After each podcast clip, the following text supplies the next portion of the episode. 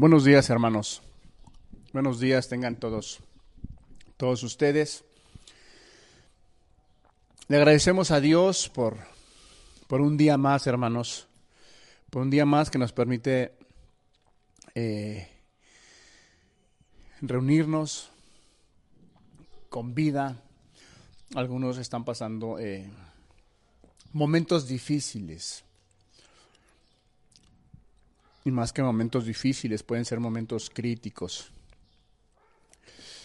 Más, más sin embargo, hermanos, siempre tengamos presente lo que Dios nos los ha dicho desde el día que nos llamó, desde el día que fuimos atraídos a Él. Cuando el Señor Jesús, antes de partir, Él decía que era necesario que Él se fuera, más enviaría al Consolador, a su Espíritu Santo el cual estaría con nosotros todos los días hasta el fin del mundo. No tan solo el Espíritu Santo nos guía, nos, nos redarguye cuando estamos haciendo algo incorrecto, sino que también nos consuela. Nos consuela. ¿Y porque el Señor hablaba del consolador? Que vendrá un consolador para consolarnos. Porque definitivamente el Señor Jesús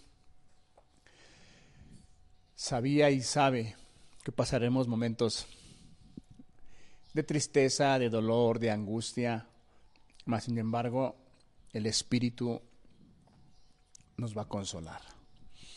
Hermanos, en esta mañana eh, vamos a abrir nuestra Biblia en el Evangelio de Lucas.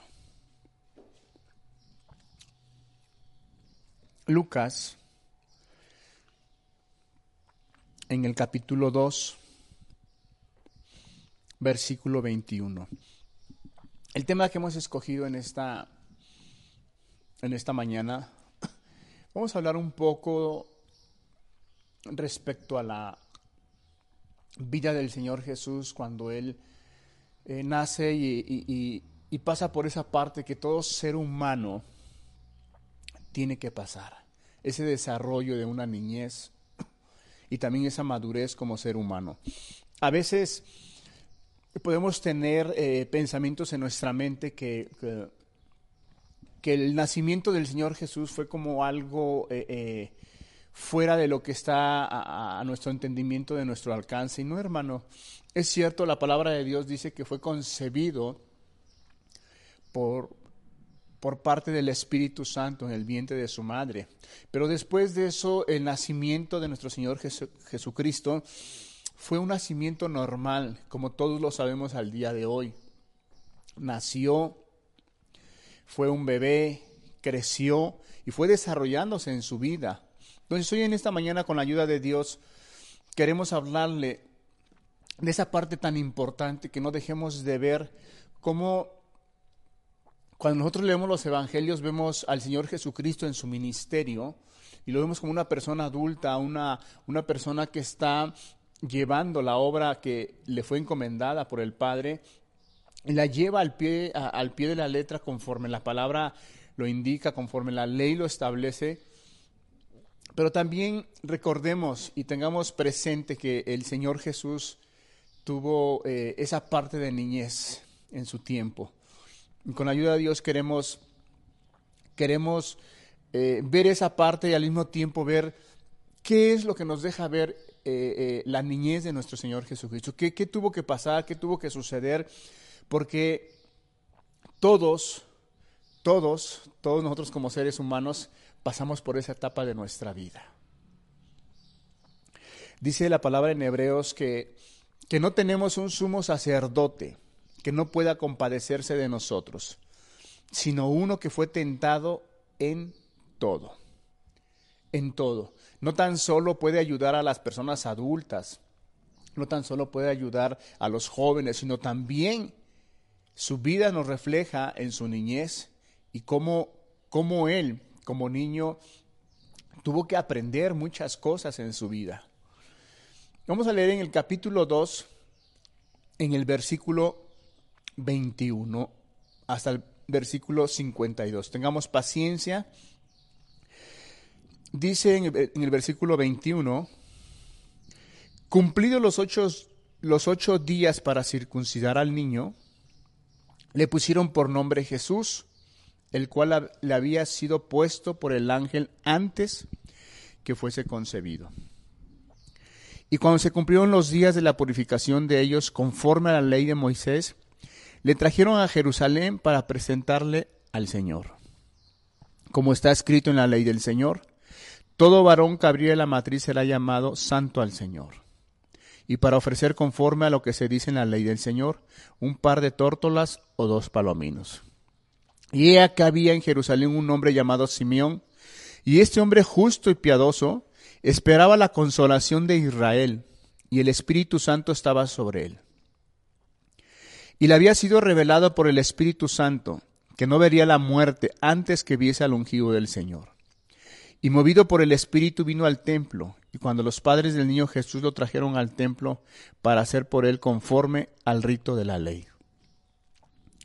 Él le tomó en sus brazos y bendijo a Dios diciendo, Ahora, Señor, despides a tu siervo en paz, conforme a tu palabra, porque han visto mis ojos tu salvación, la cual has preparado en presencia de todos los pueblos, luz para revelación a los gentiles y gloria de tu pueblo Israel. Y José y su madre estaban maravillados de todo lo que se decía de él. Y los bendijo Simeón y dijo a su madre María, He aquí, este está puesto para caída y para levantamiento de muchos en Israel, y para señal que será contradicha.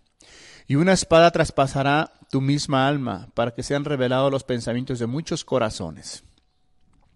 Estaba también allí Ana, profetisa, hija de Fanuel, de la tribu de Aser, de edad muy avanzada, pues había vivido con su marido siete años desde su virginidad, y, y era viuda hacia ochenta y cuatro años, y no se apartaba del templo y sirviendo de noche y de día con ayunos y oraciones, esta presentándose en la misma hora daba gracias a Dios y hablaba del niño a todos los que esperaban la redención en Jerusalén. Versículo 39. Después de haber cumplido con todo lo prescrito en la ley del Señor, volvieron a Galilea a su ciudad de Nazaret. Y el niño crecía y se fortalecía y se llenaba de sabiduría, y la gracia de Dios era sobre él. Iban sus padres todos los años a Jerusalén en la fiesta de la Pascua. Y cuando tuvo doce años subieron a Jerusalén conforme a la costumbre de la fiesta. Al regresar ellos, acabada la fiesta, se quedó el niño Jesús en Jerusalén sin que lo supiese José y su madre. Pensando que estaba entre la compañía, anduvieron camino de un día y le buscaban entre los parientes y los conocidos, pero como no le hallaron, volvieron a Jerusalén buscándole. Y aconteció que tres días después le hallaron en el templo, sentado en medio de los doctores de la ley, y oyéndoles y preguntándoles.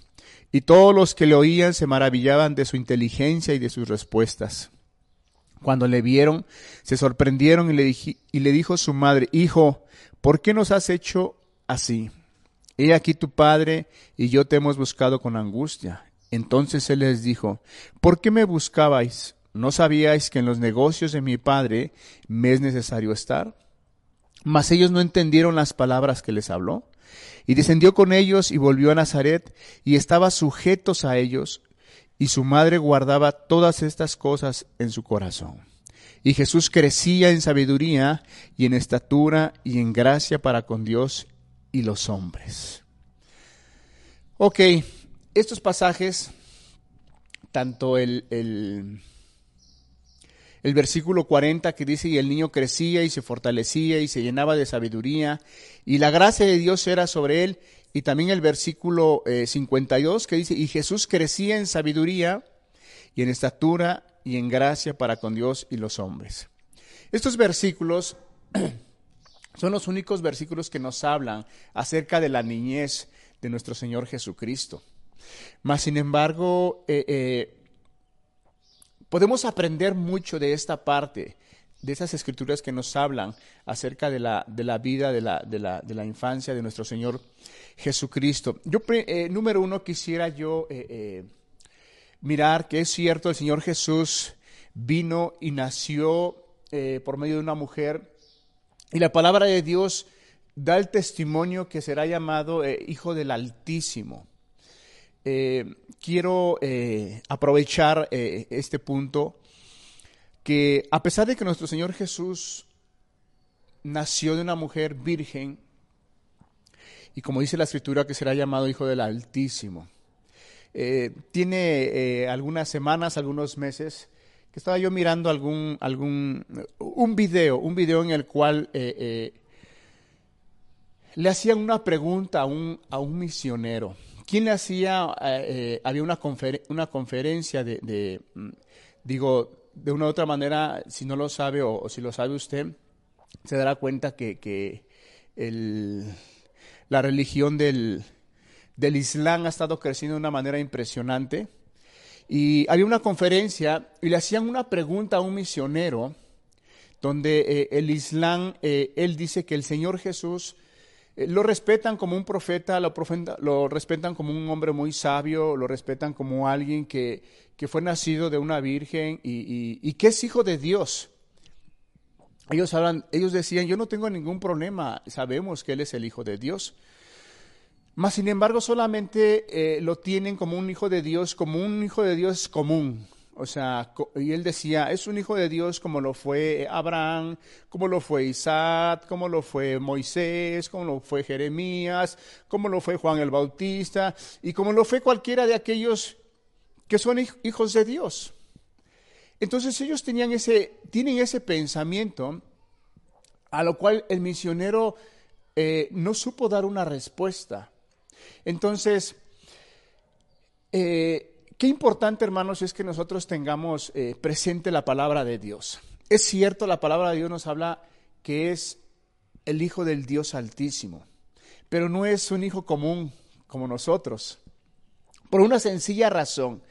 Hermanos, Abraham, Isaac, eh, eh, Jacob, Isaac y todos los que han sido parte del pueblo de Dios, hijos de Dios, y hasta el día de hoy, aquellos que han puesto su confianza en el Señor Jesús, pasamos a ser parte de la familia de Dios y pasamos a ser hijos de Dios y por eso le podemos llamar Padre, porque hemos confiado en Él. Mas, sin embargo, es algo muy sencillo, hermanos, de entender esta parte, esta pregunta. Digo, quiero aprovechar eh, eh, eh, aplicando esta, esta verdad, hablando del nacimiento de nuestro Señor Jesucristo, para que Abraham, para que Jacob, para que Isaac y para todos aquellos que he mencionado y los que me faltaron, para que ellos pasaran a ser hijos de Dios, ¿qué tuvo que haber pasado, hermano? Porque no nacieron y ya fueron constituidos hijos de Dios. No tuvo que haber una ofrenda, un sacrificio. ¿Por qué? Por sus pecados. Y entonces pasan a ser hechos hijos de Dios. ¿Sí estamos de acuerdo? De otra manera, o algo muy sencillo, aquellos que estamos actualmente al día de hoy y hemos creído en el Señor y, y, ahora entendemos que éramos hijos de desobediencia, éramos hijos de ira, pero al día de hoy por la confianza que hemos creído en el Señor Jesús, ahora somos hijos de Dios. Ahora, ahora usted es hija, es hijo de Dios. ¿Por qué razón? Porque tuvo que haber un sacrificio. Y ese sacrificio lo hizo nuestro Señor Jesucristo. Y entonces somos tomados ahora como hijos. Mas en el caso del Señor Jesús no se tuvo que ofrecer ningún sacrificio para que Él pasara a ser hijo de Dios. Él, por naturaleza, en él no se halló pecado y precisamente él vino para hacer esa obra tan hermosa y maravillosa y poder redimirnos y poder ser ese sacrificio para cada uno de nosotros y todos aquellos que creyeron en el Señor Jesús pudieran y ser parte y ser hijos de Dios. Quise aprovechar este, e, e, esa parte importante que sí se me hizo muy interesante. ¿Cómo esta persona no pudo dar una respuesta tan sencilla?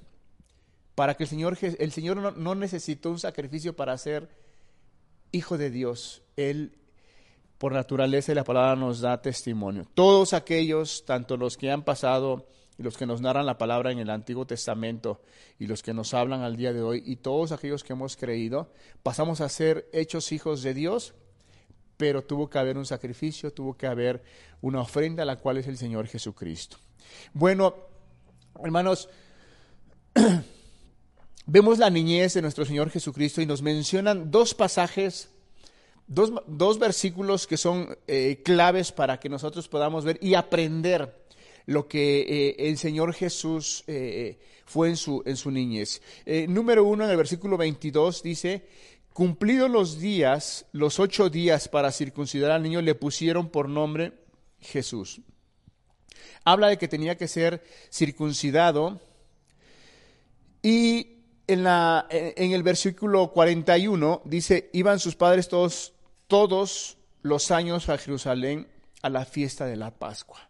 O sea, el Señor Jesús, aún siendo niño, Él cumplió todo lo establecido de acuerdo a la ley. Todo lo que el Señor Jesús vivió desde su niñez hasta que dio su vida por, por los pecadores como usted y como yo, Él tuvo que cumplir todo al pie de la letra, al pie de la ley. Todo lo que la ley marcaba tuvo que haber sido cumplido, porque de otra manera no podría ser válido su sacrificio, no podía ser válida su ofrenda, pero él llevó todo a cabo. Entonces, él desde su niñez, bajo la instrucción de sus padres, lo llevaban a hacer las cosas que tenían que hacer, incluso eh, lo que dice en el versículo 21, cumplido los ocho días para circuncidar al niño. O sea, el Señor Jesús tuvo que ser circuncidado de acuerdo a la ley establecida por, por, Moisés y todo lo que la palabra eh, eh, nos enseña, ¿no? En el versículo 39 dice, después de haber cumplido con todo lo prescrito en la ley del Señor, volvieron a Galilea, a su ciudad de Nazaret. Y el versículo 40 nos empieza a hablar de esa niñez del Señor Jesús. Dice, y el niño crecía y se fortalecía y se llenaba de sabiduría y la gracia de Dios era sobre él. El versículo 42 dice, y cuando tuvo 12 años, subieron a Jerusalén conforme a la costumbre de la fiesta. Ok, en el versículo 40, cuando dice, y el niño crecía y se fortalecía y se llenaba de sabiduría y la gracia de Dios era sobre él, se le da un nombre acá, niño, ¿verdad? Quiere decir que tenía una edad eh, eh, menos de 12 años.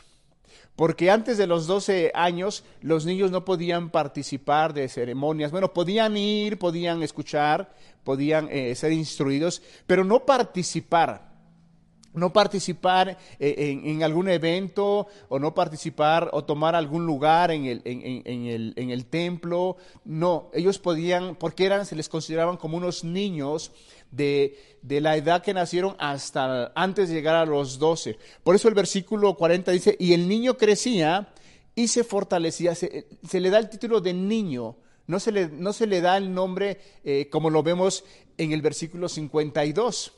Después pasando esos 12 años, dice el 52, ya no se le da el nombre de niño, sino que dice, y Jesús. Y Jesús crecía, y nuevamente se usan las mismas palabras, y Jesús crecía, ya no se utiliza la palabra niño, sino que ya se le llama por su nombre. Entonces la importancia de, de mirar esta parte que desde su nacimiento, antes de los doce, era considerado, era tomado como un niño, estaba bajo la instrucción de su padre, bajo la instrucción de su madre, bajo la indicación de su madre y bajo la obediencia de su padre y de su madre. Y no tan solo a esa edad, estoy hablando de, de antes de que ellos podían participar en algún evento en, el templo. Como eran considerados como niños, no podían participar de acuerdo a, lo establecido por la palabra y la ley de Moisés. Pero ya pasando los 12 años, ya ellos podían participar.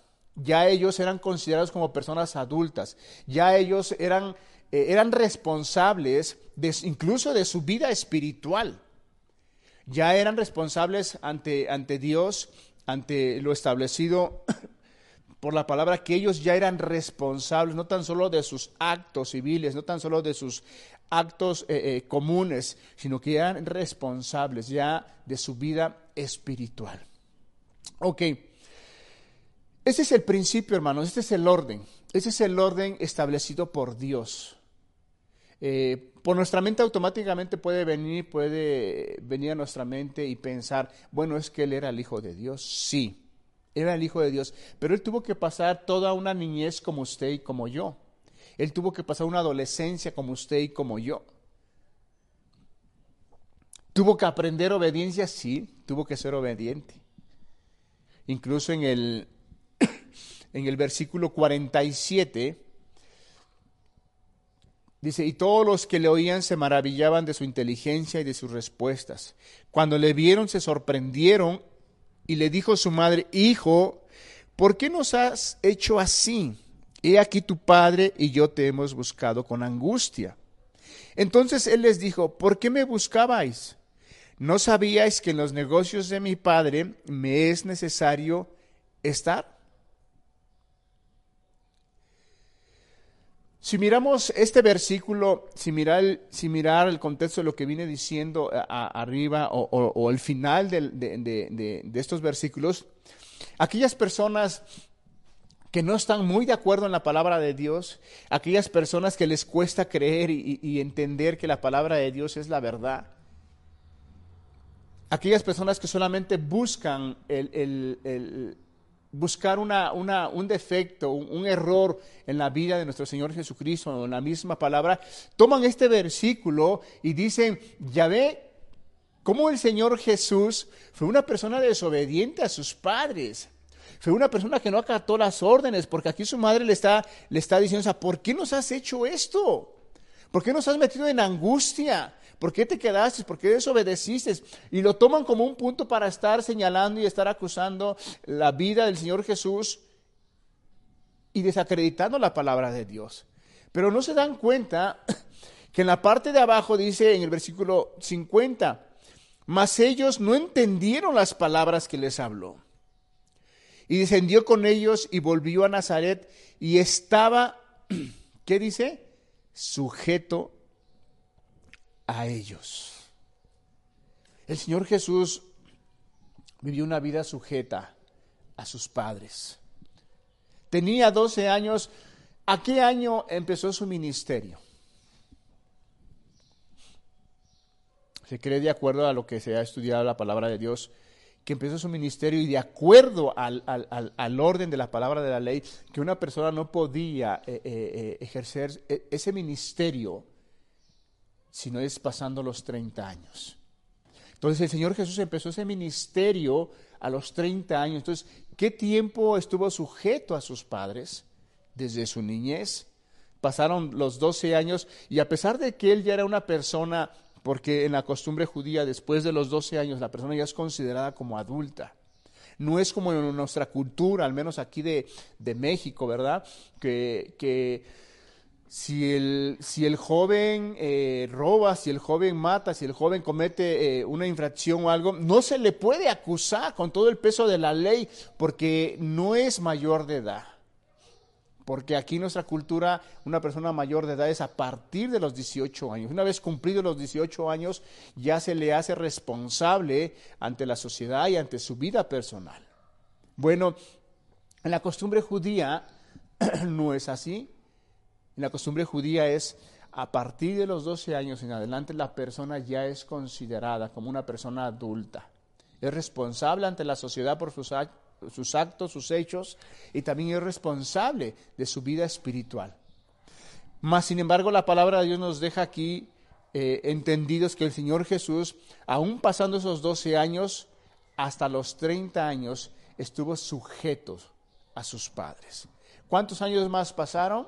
Hagamos cuenta de 12 a 30 años, 18 años más en el cual el Señor Jesús estuvo en esa obediencia, en esa sujeción a sus padres. Y aquí aprendemos mucho, mucho querido hermano, querida persona que nos, que nos acompaña.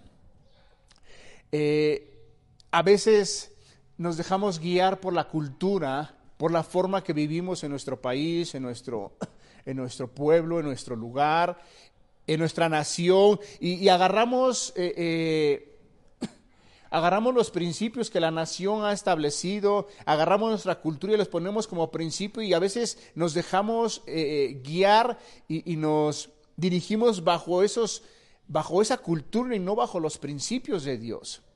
Es por eso que muchas familias, es por eso que muchas, eh, incluso eh, naciones, están en situaciones complicadas. Nuestro propio país, México, ¿por qué? Porque hemos tomado una cultura y esa la hemos puesto como principio y, creemos que como eh, el gobierno establece tal ley para la educación, pensamos que eso es lo que tenemos que hacer.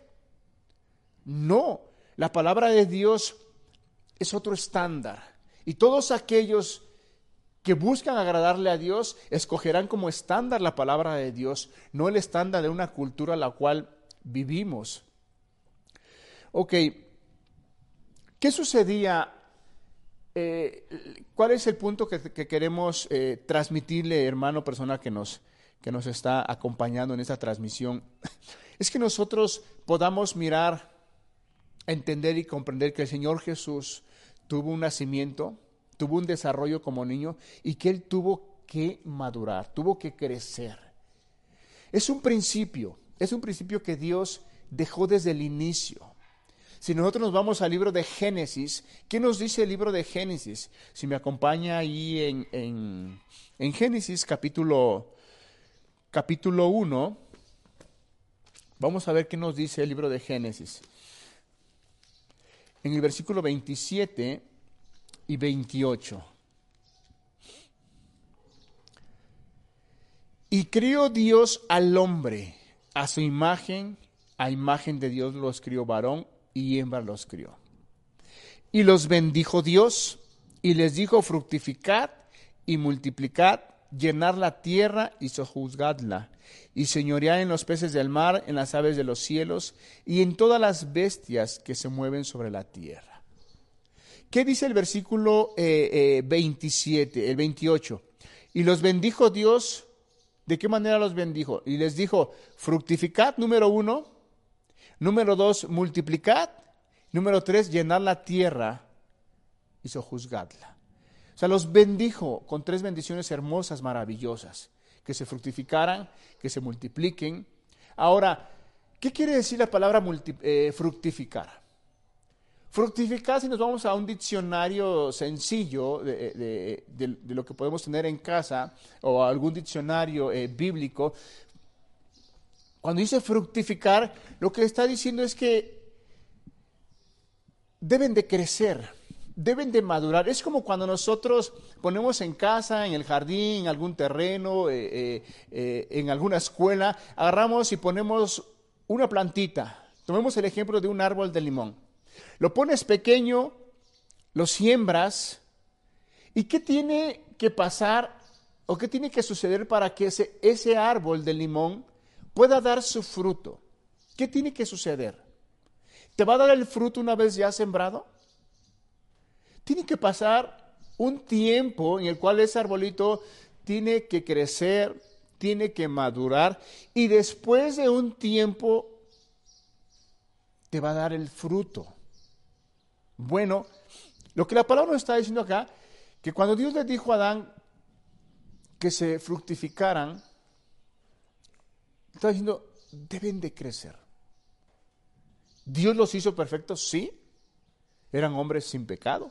Mas, sin embargo, era necesario que ellos crecieran. Es como cuando nosotros venimos a Cristo Jesús.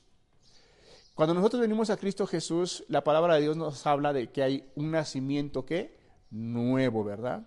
En el Evangelio de Juan dice que y todos aquellos que le recibieron y creyeron en su nombre les dio potestad de ser hechos hijos de Dios, los cuales no son engendrados de carne, ni de sangre, ni de voluntad de varón, sino de Dios viene un nacimiento nuevo, una criatura nueva. La palabra de Dios también dice, aquí las cosas viejas pasadas, todas son hechas nuevas. Somos criaturas nuevas. Somos criaturas nuevas eh, espiritualmente. Y ahora emprendemos una vida nueva con el Señor Jesús. Ahora emprendemos una vida nueva en la cual eh, voy a usar el ejemplo de lo que hace un bebé. El bebé empieza a, nace, estaba en, los brazos de mamá, eh, empieza a pasar el tiempo, empieza a gatear, pasa el tiempo, empieza a, a, andar en la andadera y va caminando y va caminando a tal grado que se empieza a ser un niño fuerte y empieza a hacer muchas cosas por sí mismo. Bueno, lo quiero aplicar al área espiritual, hermanos. Cuando nosotros nacemos, Dios nos hace eh, criaturas nuevas. Dios quita ese corazón tan duro, tan perverso, tan amargado que teníamos, lo cambia, lo transforma de tal manera que ahora nuestro corazón puede perdonar, ahora nuestro corazón puede amar. Y nos hace criaturas nuevas, un corazón nuevo, lo que dice la palabra, y quitaré ese corazón de piedra y pondré un corazón de carne y pondré un espíritu nuevo. He aquí las cosas viejas pasaron, todas son hechas nuevas. Dios nos toma y hace que seamos criaturas nuevas espiritualmente. Ahora, lo natural es que crezcamos. Lo natural es que crezcamos, crezcamos al punto que Dios espera que demos ese fruto en nuestras vidas. Entonces, aclaro este punto, hermanos, para que no vayamos a pensar que Dios hizo imperfectos a los primeros hombres, no, los hizo perfectos. Mas, sin embargo, era necesario que ellos crecieran. ¿Para qué crecieran, hermanos? Para que ellos para que el hombre entendiera el propósito, el objetivo para el cual habían sido creados. Para que ellos entendieran que Dios deseaba, anhelaba una familia santa. Santa. Mas, sin embargo, las cosas no se dieron así con Adán. No se dieron así. Adán eh, eh, eh, cayó en una desobediencia y bueno, y sabemos lo que tuvo que pasar. Saco este pasaje, hermanos, para nosotros veamos que como en la vida de nuestro Señor Jesucristo, el Señor Jesucristo cumplió todo lo que demandaba la ley de parte de Dios. El Señor Jesús, por eso ahí, en, si volvemos a Lucas, en, el versículo, en el capítulo 2, versículo 40 que estamos, dice, y el niño crecía y se fortalecía y se llenaba de sabiduría y la gracia de Dios era sobre él. el Señor Jesús creció, maduró de acuerdo al orden divino de Dios y por eso es que la obra y por eso es que la vida del Señor Jesús pudo culminarse en ese propósito, en ese objetivo para el cual él, él fue enviado. Vamos a, mirar esta parte del versículo 40 donde dice, y el niño crecía. ¿Crecía en qué aspecto? En su físico, como toda persona normal. Como usted algún día era, era niño y creció, sus brazos se hicieron más fuertes, sus pies se hicieron más firmes, y fue usted creciendo fue usted, eh, eh, su estatura cada día fue más, primero 40 centímetros, luego 50, luego un metro, y, y, siempre, ¿no? Cuando somos niños deseamos crecer y vernos más altos. Y el niño crecía y se fortalecía. Y dice la otra parte, y se llenaba de sabiduría. O sea, el Señor Jesús no tan solo crecía en su, en su físico, no tan solo se interesaba en su físico. Y muchachos, señoritas, jóvenes, qué importante es esta palabra para nuestra, para, para tu vida. Voy a decir para nuestras vidas, pero no, yo ya voy para los 50. Qué importante esta palabra es para tu vida. Si ya has tenido el conocimiento de Dios, si estás bajo el techo de un lugar, de una familia donde, donde eh, se ama a Dios, donde se ama la palabra de Dios, donde se te instruye de acuerdo a la palabra de Dios, que tú que tú puedas entender que es importante que te desarrolles físicamente, sí. Es necesario que vayas a correr, es necesario que, que vayas al gimnasio, es necesario que te fortalezcas, es necesario que te hagas fuerte. Sí, hazlo. Es parte, es parte de mantener saludable nuestro cuerpo. Mas, sin embargo, no te dejes guiar, no te dejes engañar pensando que es lo único. No. El complemento del hombre, dice la escritura, que, somos alma, cuerpo y espíritu. O sea, el alma necesita ser alimentada, el cuerpo necesita ser alimentado, el espíritu necesita ser alimentado también. Dice, el niño crecía y se fortalecía y se llenaba de sabiduría. El Señor Jesús se llenaba también de sabiduría. ¿De qué manera podemos mirar? Se llenaba de, sabiduría. Definitivamente él, eh, bajo la cobertura de sus padres, era instruido en la palabra, era instruido en la ley de Dios, era instruido en las cosas básicas en las cuales ellos vivían como sociedad, cómo, cómo eh, trabajar, cómo desarrollarse en un área de su vida, era, crecía en sabiduría. Era entendido de las cosas. No era, eh, no era un, niño que le daba igual todas las cosas. No, era un niño que era instruido y al ser instruido eh, él acataba las órdenes, las indicaciones, era temeroso de, la palabra, era temeroso de la ley, era temeroso de sus padres. Y eso lo llevó a ser y cumplir el propósito de Dios él en su vida. No tan solo cuando él fue adulto, sino que también desde la niñez el propósito de Dios se iba cumpliendo día tras día, año tras año en la vida de nuestro Señor Jesucristo. El niño crecía y se fortalecía y se llenaba de sabiduría y la gracia de Dios era sobre él. Joven, ¿quieres que la gracia de Dios esté sobre tu vida? Sí, crece en estatura, fortalécete, sí, pero también es importante, adquiere sabiduría, adquiere inteligencia. Y la gracia de Dios va a estar sobre tu vida. Lo que tú emprendas, lo que tú desees, lo que tú hagas, Dios va a bendecir. ¿Por qué? Porque lo estás haciendo bajo el orden de Dios. Lo estás haciendo bajo el orden que Dios ha establecido. Cuando, cuando el, niño hace cosas que no tiene que hacer, bueno, vienen muchas cosas que a veces eh, eh, tiene uno que pasarlas, tiene uno que aguantarlas. ¿Por qué? Porque no, no tiene uno esa... Número uno puede ser que no tenga uno la instrucción de los padres.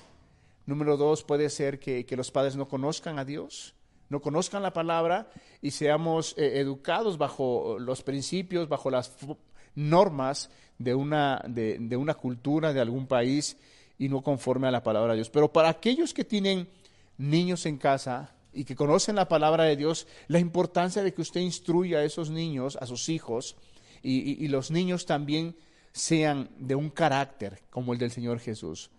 Podemos pensar y decir, bueno, es que era el Hijo de Dios, bueno, es que eh, eh, Él no tuvo ningún error. No, hermanos, el Señor Jesús tuvo que vivir todo lo que usted y yo vivimos como niños, pero Él fue obediente.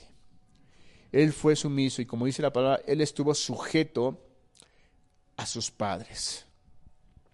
Ok, en el versículo 52 dice, eh, es un rato le, mencionaba yo, le, le, mencionaba yo que en el versículo 40 se le da el título, dice, el niño crecía.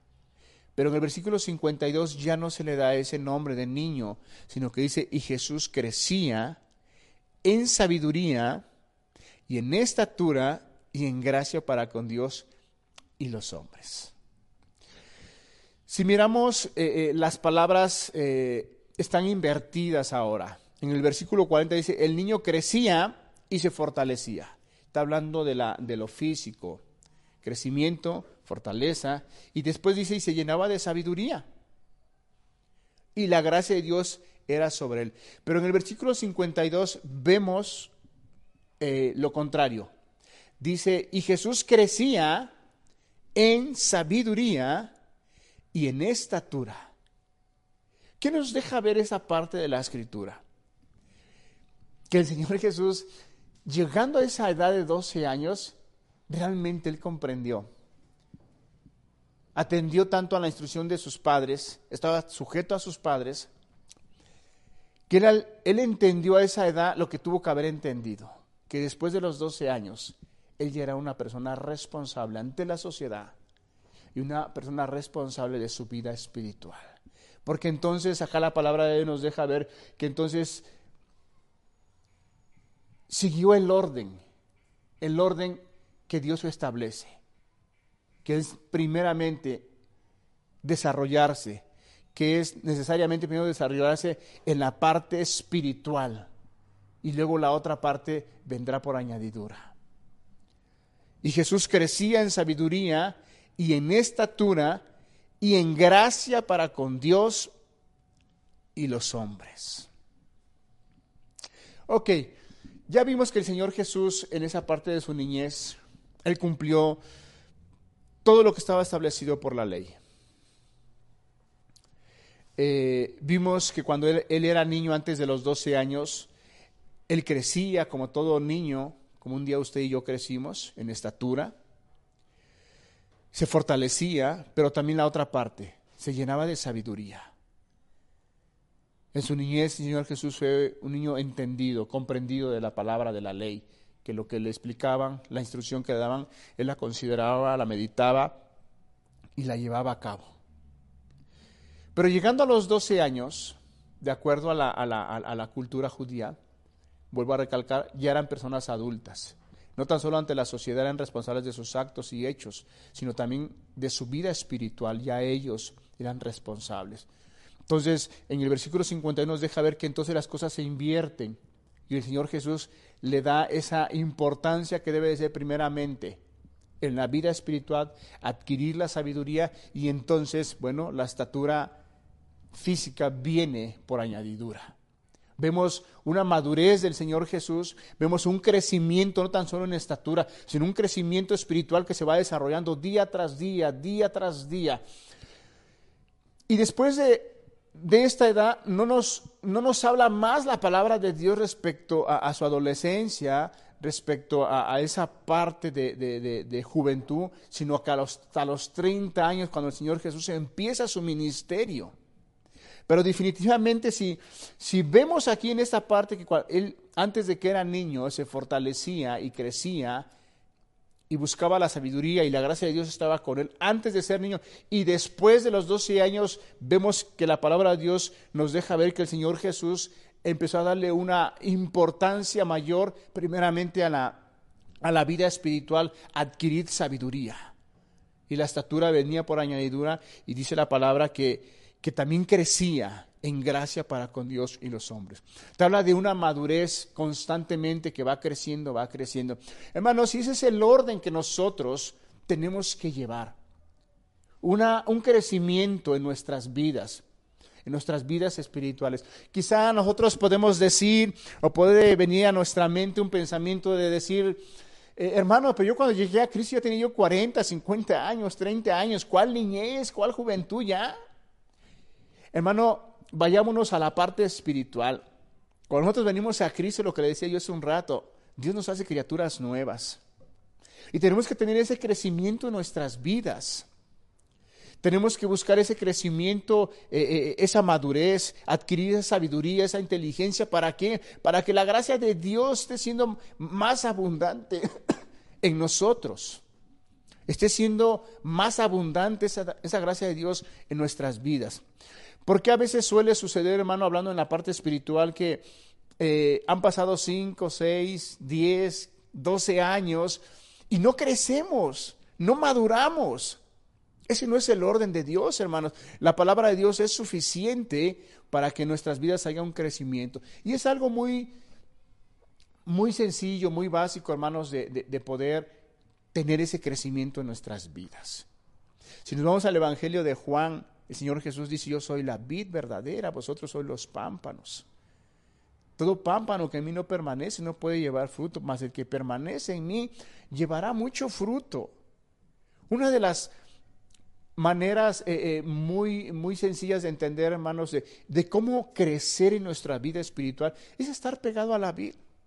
Y solito vas a estar dando los frutos que Dios busca en nuestras vidas. Así como, como el Señor Jesús estaba pegado, pegado a la palabra, a la indicación, a la ley de Dios. Y él crecía y daba fruto. Fruto abundante, hermanos, aún en su niñez. Eh, eh, en tal grado, a, tal grado que en el versículo 49, en el 48, cuando cuando está hablando con los, con los ancianos, con los doctores de la ley, dice que ellos se maravillaban ante sus respuestas, sus preguntas. ¿Por qué? Porque había adquirido sabiduría e inteligencia. Ahora, esa es la parte que podemos ver en la niñez del Señor Jesús. De los 12 años a los 30 años, ¿qué es lo que Él desarrolló más en su vida, hermanos?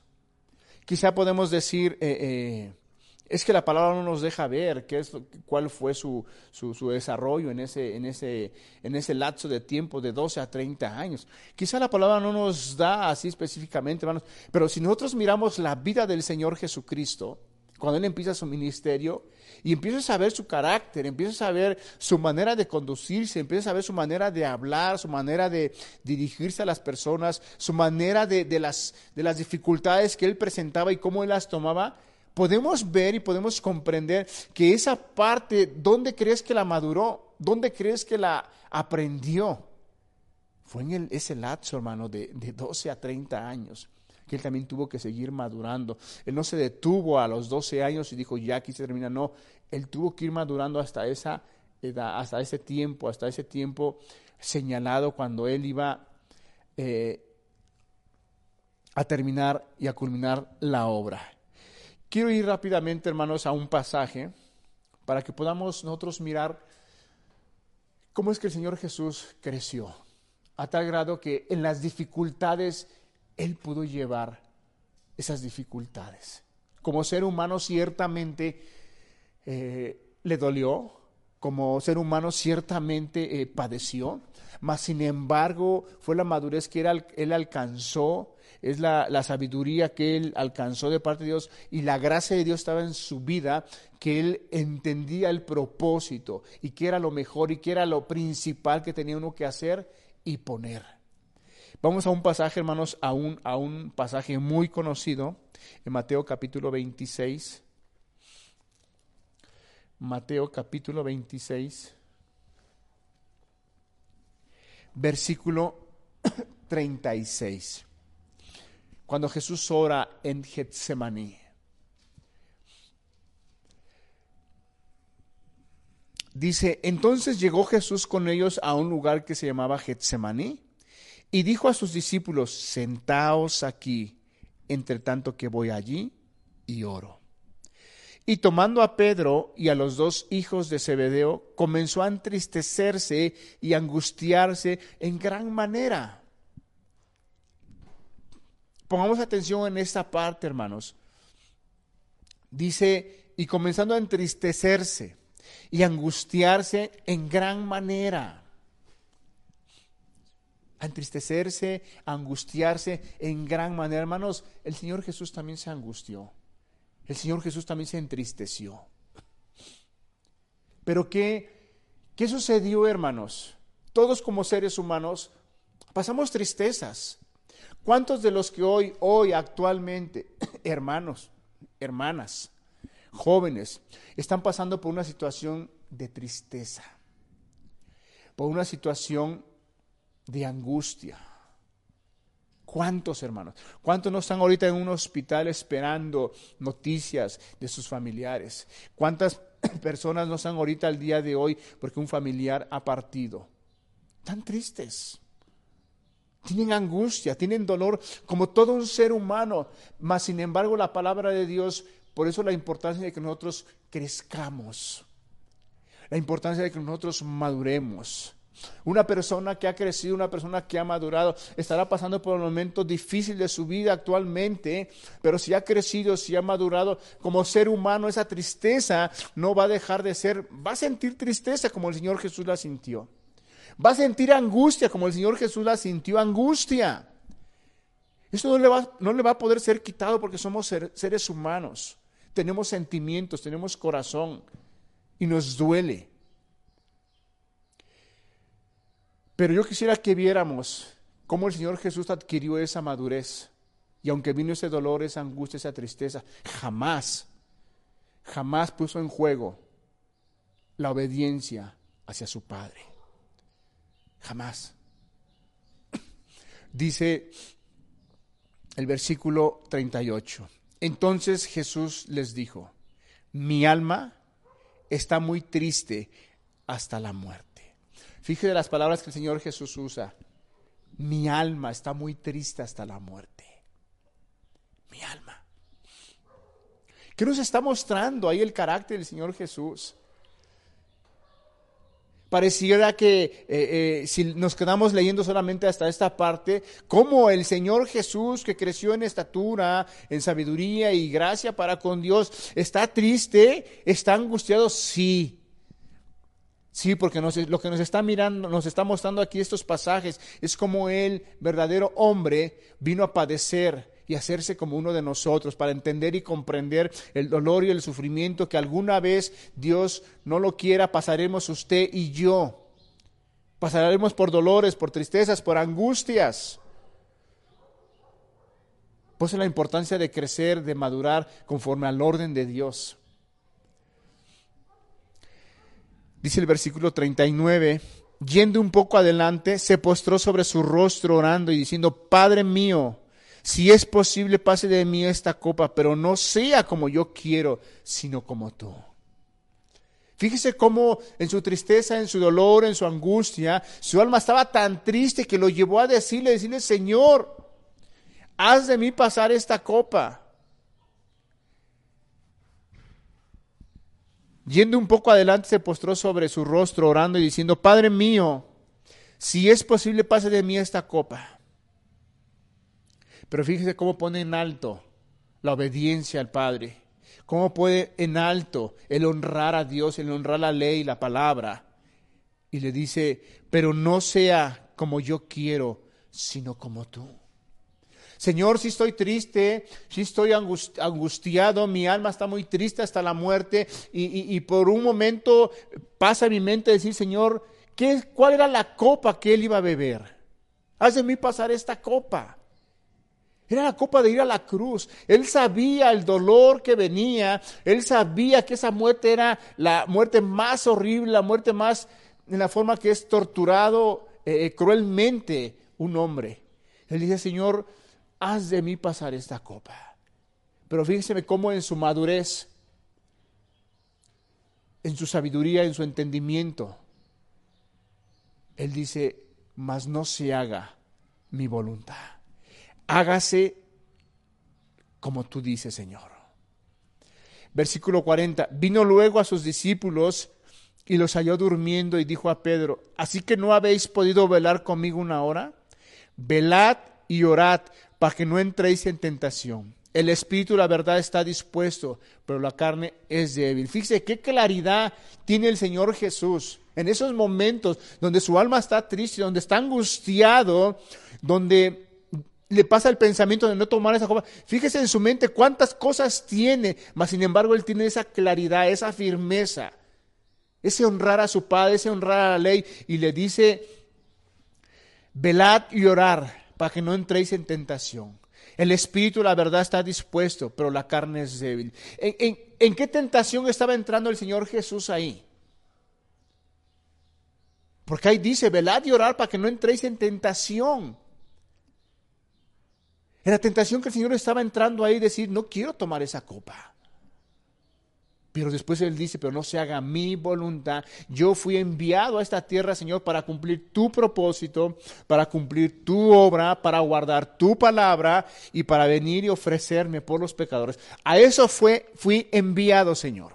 Ahorita se me atraviesa este pensamiento, pero yo no fui, no fui enviado a eso. Yo fui enviado a esto, Señor. Así es que no se haga como yo quiero, como yo pienso, como yo siento, sino que hágase tu voluntad, Señor. Estaba pasando por ese momento de tentación, sí. Pero el Señor Jesús tiene una claridad y le dice a los discípulos, velad y orar. ¿Y qué es lo que estaba haciendo el Señor Jesús en ese momento?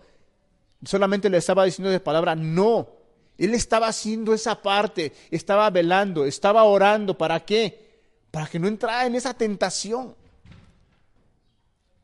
Hermanos, aquí nos deja ver una verdad muy hermosa.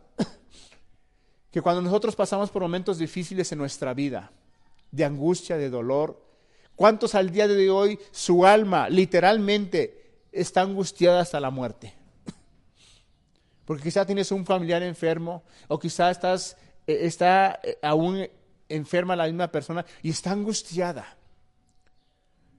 Hermanos, persona que nos acompaña, como seres humanos podemos angustiarnos hasta la muerte.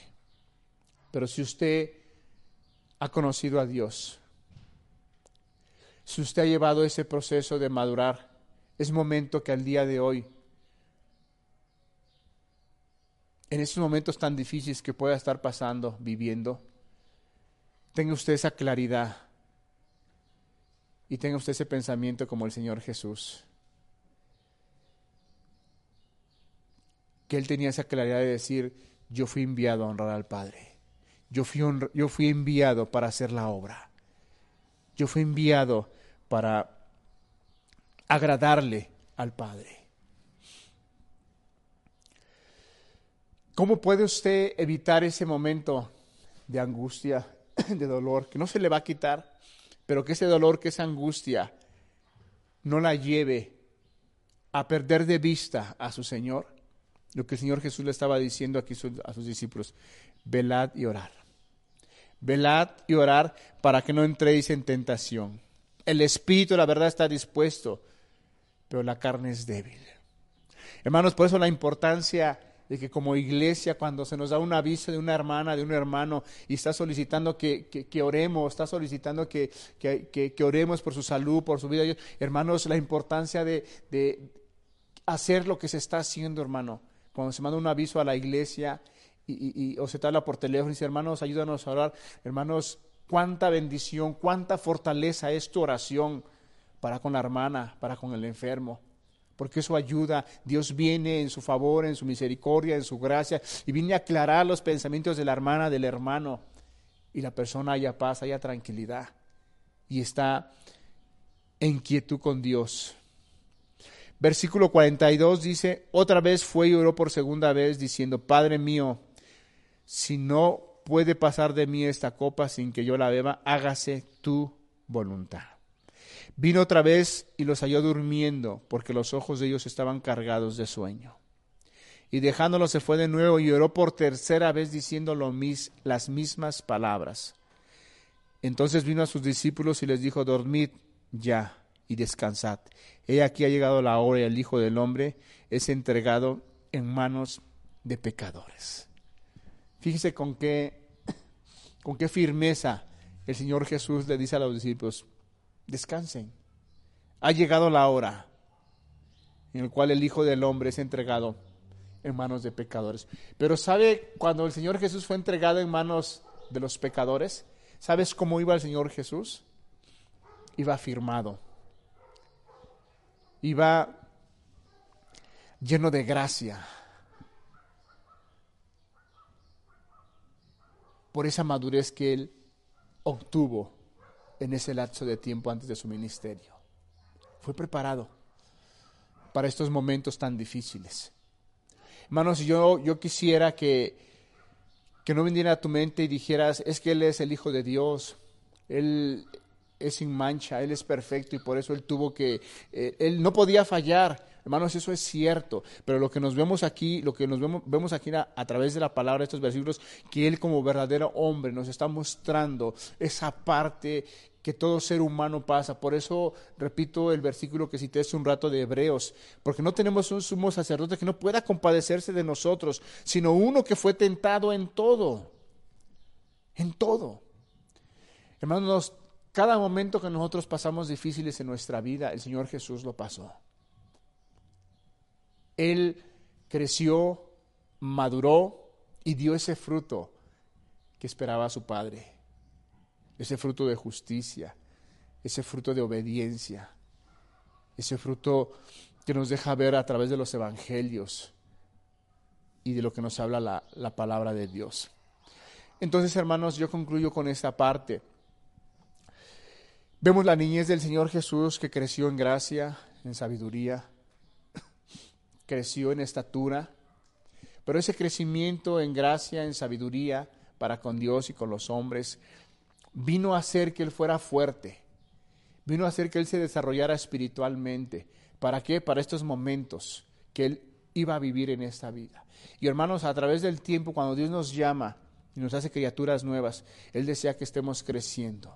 Por eso la importancia cuando hay eh, eh, un discipulado, hermanos, que no faltemos al discipulado, porque de esa manera obtenemos crecimiento, de esa manera maduramos. La importancia de estar escudriñando la palabra de Dios, porque la palabra de Dios nos alimenta. La importancia de estar ministrando a Dios en la oración porque de esa manera Dios nos revela su palabra, sus verdades, y vamos teniendo un crecimiento, un crecimiento, un crecimiento, a tal grado que empezamos a dar ese fruto adecuado que honra y glorifica a Dios y que bendice a las personas y que te trae fortaleza y que vas a pasar quizá por momentos difíciles, sí los vas a pasar, porque el Señor Jesús los pasó.